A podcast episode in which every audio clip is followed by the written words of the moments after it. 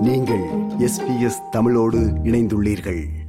இலங்கையின் திரைப்பட உலகில் மிகவும் பிரபலமாக அறியப்பட்டு வரும் மதி சுதா என்பவரின் வெந்து தணிந்தது காடு என்ற திரைப்படம் ஆஸ்திரேலிய ஸ்மார்ட் போன் பிளிக் ஃபெஸ்ட் என்ற போட்டியிலே இறுதி சுற்றுக்கு தேர்வாகியிருந்தது. இது குறித்து பேசுவதற்காக அவருடன் இணைந்திருக்கிறோம். வணக்கம் மதிசுதா. வணக்கம் வணக்கம். முதலிலே எஸ்பிஎஸ் தமிழ் ஒலிபரப்பின் சார்பில் உங்களது திரைப்படம் இறுதி சுற்றிற்கு தேர்வானதற்காக எமது நல்வாழ்த்துக்கள். நன்றி. வானொலிக்கும் இதை கேட்டுக்கொண்டிருக்க அனைவருக்கும் நன்றி.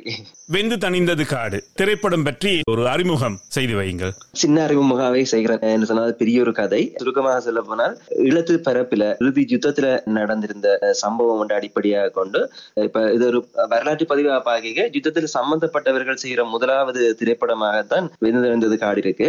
இந்த திரைப்படம் வந்து ஈழத்து பரப்பு இலங்கையிலேயே அதிகளவான மக்கள் சேர்ந்து தயாரிச்ச ஒரு திரைப்படம் என்ற வரலாற்று பதிவுக்கும் இருநூற்றி மூணு பேர் சேர்ந்துதான் அந்த படத்தை தயாரிச்சிருக்கிறான். பாரதியாரின் பாடலின் வரிகளை வைத்து நீங்கள் தலைப்பு கொடுத்திருக்கிறீர்கள் என்பது தெரிகிறது. ஆனால் இதே தலைப்பில் தென்னிந்திய திரைப்படம் ஒன்றும் அண்மையில் வெளியாக இருந்தது. ஆமாம். இயக்குனர் கௌதம் வாசுதமேனன் இயக்கியிருந்த விந்து தணிந்தது காடும் உருவாகி இருந்தது ஆனா அந்த திரைப்படம் உருவாக்கப்படுறதுக்கு ரெண்டு வருஷத்துக்கு முதல்ல எங்கட ஷூட்டிங் முடிஞ்சது. அதே மாதிரி எனக்கு ஒரு பழக்கம் இருக்கு. ஷூட்டிங்க்கு முதல்ல எல்லாம் அறிவிக்கிறேன் இல்ல. எல்லாமே முடிஞ்ச பிறகுதான் எல்லாமே அறிவிக்கிறேன்.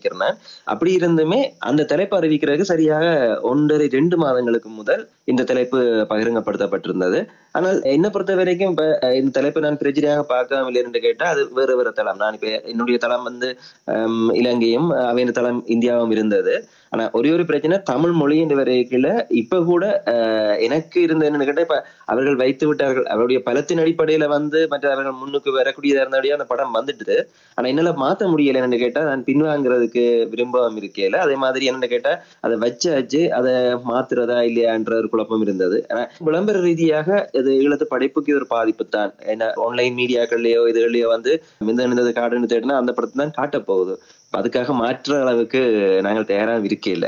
ஈழத்து படைப்புகள் என்று கூறினீர்கள் மதிசுதா ஈழத்து திரைப்படம் என்பதற்கான ஒரு தனி அடையாளம் இருக்கிறதா? அல்லது தென்னிந்திய சினிமாவையே தொடர்வது போல் பலர் குற்றச்சாட்டுகளை முன்வைக்கிறார்கள். அதை எப்படி பார்க்கிறீர்கள் நீங்கள்? தென்னிந்திய படைப்புகளை இங்க தொடர்றத தவறுன்னு நான் சுட்டி காட்ட மாட்டேன். ஆனால் அதை இழுத்து படைப்பாக ஏற்றுக்கொள்ள முடியாதுன்னு கேட்டால் அது ஒரு பிரதியீடு ஏன் நாங்கள் இந்தியாவோட ஒப்பிடாமல் நாங்கள் பொதுவாக பொதுத்தளங்கள்ல பார்ப்போம். இப்ப இன்றைக்கு நாங்கள் உதாரணத்துக்கு அறிமுகமான பாகிக்கு சிங்கள படத்துக்கு கூட உலக அரங்கில தனி மதிப்பு இருக்கிறேன்னு கேட்டா அது தனி மொழி அடையாளத்தோடையும் தன்னுடைய தனி வாழ்வியலோடையும் போறது அதே போல மலையாள படங்களை எடுத்துக்கொள்வோம். மலையாள படங்கள் கூட தென்னிந்திய தரப்புல கூட அது பெருசாக கொண்டாடப்படுறதுன்னு மலையாள படங்கள் ஜனரஞ்சகமாக இருக்கலாம் கலைத்துவமாக இருக்கலாம். ஆனால் அவர்களுடைய தனி அடையாளத்தோட எப்பவுமே அது மலையாளம் கேரளாவை அடையாளப்படுத்தி கொண்டிருக்கோம். அப்படி இருக்க நாங்கள் இந்த தென்னிந்தியாவை அப்படியே பிரதியீடு செய்து அதே மொழி வழக்கு அதே வாழ்வியல் அதே இப்ப சாதாரணமான உதாரணத்தை கேட்டா கூட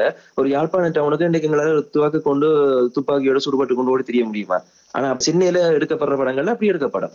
அது அங்கே ஓகே இருக்கலாம். எங்களுக்கு அது வாழ்வியல் ஜதாத்தோட ஒப்பிடாத படம் ஒன்று நாங்கள் பிரதியீடாகத்தான் பார்க்க முடியுமே தவிர எங்களோட வாழ்வியல் பதிவாக பார்க்க முடியாது.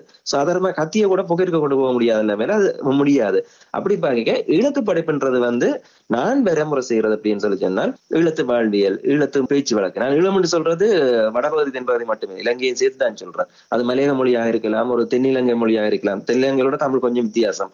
அப்படி ஏதாவது ஒரு எந்த பிரதேசத்துல நாங்கள் படத்தை எடுக்கிறோமோ அந்த மொழி பேசுறதாக இருக்கணும் அல்லது அந்த வாழ்வியலை காட்டுறதாக இருக்கணும். அவைகள் ஈழத்து படைப்புகளாக நான் கருதுகிறேன்.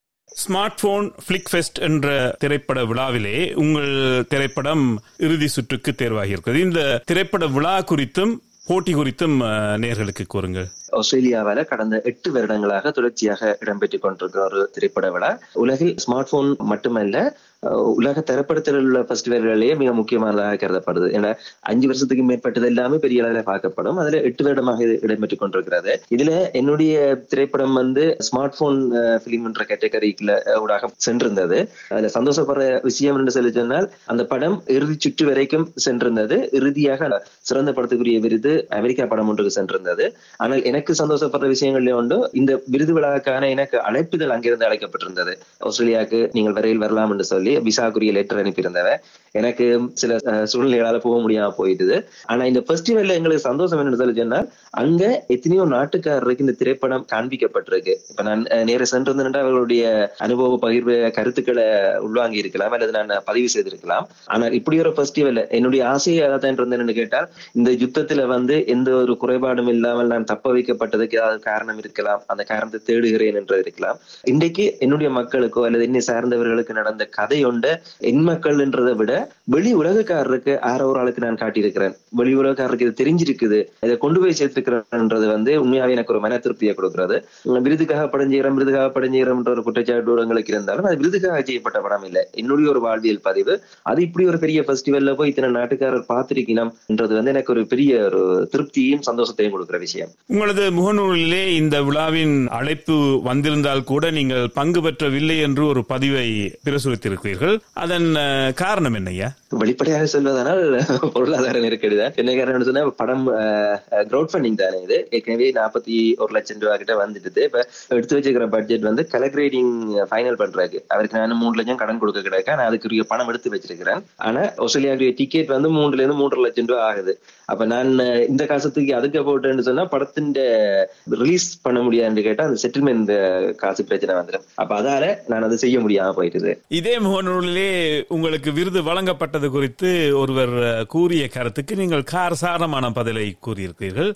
என்ன நடக்கிறது ஐயா இது அஹ், வளமையாக எல்லா துறைகளிலையும் இடம்பெற விஷயங்கள் ஒன்றுதானே அது என்ன நடக்குதுன்னு சொல்லிச்சுன்னா இப்ப ஒரு ஓட்ட போட்டியில ஒரு நாங்கள் ஓட வழி கிடைக்கல எல்லாரும் சமமா தான் ஓடுவோம் அது மரதனா இருக்கலாம் நூறு மீட்டரா இருக்கலாம் நூறு மீட்டர்ல பெரிய வித்தியாசம் தெரியாது மரதன் சொல்லிச்சுன்னா ஒரு கிலோமீட்டர் ரெண்டு கிலோமீட்டர் முன்னிறுத்தி முதலாவது போய் சேருவார் அப்ப இப்ப எல்லாருமே ஒன்றா தான் ஓடிக்கொண்டிருக்கேக்க இப்படியான விஷயங்கள் இங்க நடக்கும் நடக்கலாம் அப்ப அதை கடந்து கொண்டு ஓடுறதுதான் கருத்து தெரிவிக்கிறார்கள்ன்றதுக்காக நான் அதுக்கு போய் காலத்தை நேரத்தை செலவழிக்க விரும்பவில்லை என்று கேட்டா என்னுடைய டார்கெட் நோக்கம் வந்து ஒரு பாதையில அப்படி ஓடி முடிக்கும் முடிக்கிறதா இப்படி யாராவது இழுத்து இழுத்து வேணும் என்று சொல்லி சொன்னால் எனக்கு இருக்கிற ஒரே வழி நான் அவர்கள் இழுத்து இழுத்து முடியாதபடி வேகமாக ஓடுறதா எனக்கு இருக்கிற ஒரே வழியா நான் ஓடிக்கொண்டே இருக்கிறேன். போற்றுவார் போற்றவும் தூற்றுவார் தூற்றவும் நீங்கள் தொடர்ந்து செயற்படுவீர்கள் என்று கூறுகிறீர்கள்.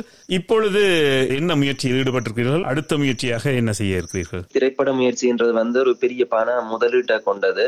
ஒரு கிரியேட்டராகவும் என்னன்னா நான் இருநூற்றி மூன்று பேரிட்டையும் கடனாகத்தான் பணத்தை தாங்கன்னு சொல்லி வாங்கினேன். இப்ப கிட்டத்தட்ட நாற்பத்தி ஒரு லட்சம் அதுக்கு இருக்கீங்க. நான் அதை எப்படியா திருப்பி கொடுத்தால்தான் நான் அடுத்ததுக்கு போகலாம். ஏன்னா எங்களுக்கு ப்ரொடியூசர்ன்றது இல்லாத ஒரு இடத்துல தான் நான் கிட்டத்தட்ட நாலு வருட முயற்சி. இந்த இருநூற்றி மூன்று பேர்கிட்டையும் பணம் சேர்த்து முடிச்சு இந்த படத்தை இந்த கட்டத்துக்கு கொண்டு வர்றதுக்கு. இப்ப நான் இந்த திரைப்படத்தை ஓடி முடிச்சு இந்த பணத்தை அவர்களுக்கு மீளளிக்கிறது ஆனா அதுல பெரும்பாலான எனக்கு சொன்ன விஷயம் எனக்கு நீ மீளளிக்க தேவையில்லை இந்த பணம் வந்தா தண்டு பேரால நீ அடுத்த படத்தை எடு அப்படின்னு சொல்லப்பட்டிருக்கு. அப்ப எனக்கு இந்த திரைப்படத்தை ஓடி முடிக்கும் வரைக்கும் இன்னொரு திரைப்படத்தை என்னால கை வைக்க முடியாது.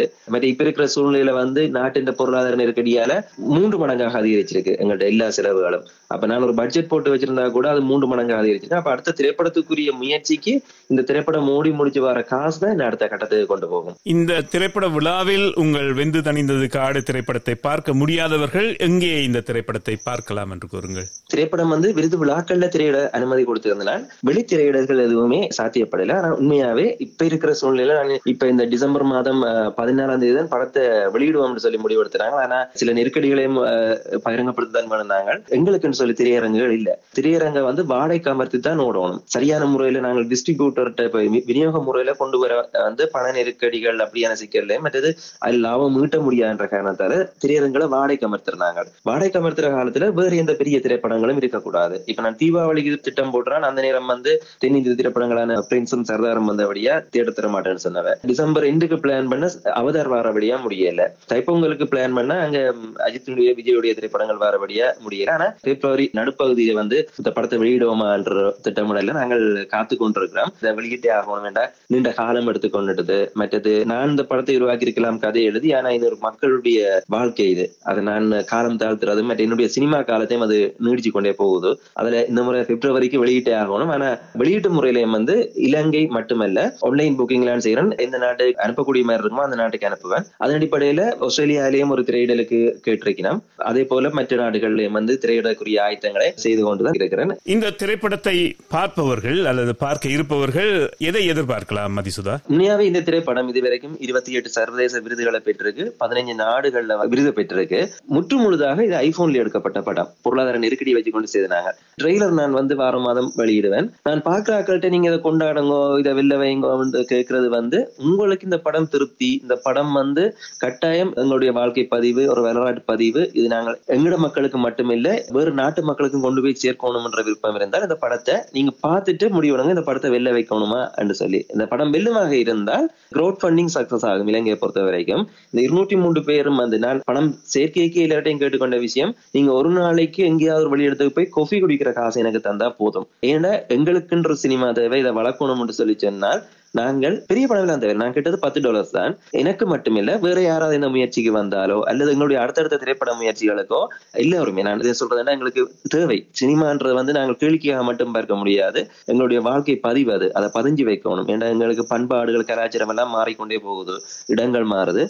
ஒரு திரைப்பட முயற்சிக்கு யாராவது கேட்டால் அல்லது இந்த படம் உங்களுக்கு பிடிச்சிருந்தால் இதை வெல்ல வையுங்க. அதே போல மற்றவர்களையும் வெல்ல வையுங்க. இதுதான் என்னுடைய ஆசை. பல பொருளாதார சிக்கல்களுக்கு மத்தியிலும் நீங்கள் தொடர்ந்தும் பல முயற்சிகளை எடுத்து வருகிறீர்கள். உங்களது வெற்றியின் ஒரு அடையாளம் தான் இந்த எஸ் எஃப் த்ரீ போட்டியிலே உங்கள் திரைப்படம் இறுதி சுற்றுக்கு தேர்வாகி இருக்கிறது. மீண்டும் எஸ்பிஎஸ் தமிழ் ஒலிபரப்பின் சார்பில் உங்களுக்கு வாழ்த்து கூறி விடைபெறுகிறோம். நன்றி வணக்கம். எஸ்பிஎஸ் வானொலிக்கும் இதுவரை நேரம் பொறுமையாக என்னுடைய செவியை கேட்ட அனைவருக்கும் நன்றியை தெரிவித்துக் கொள்கின்றேன். நன்றி.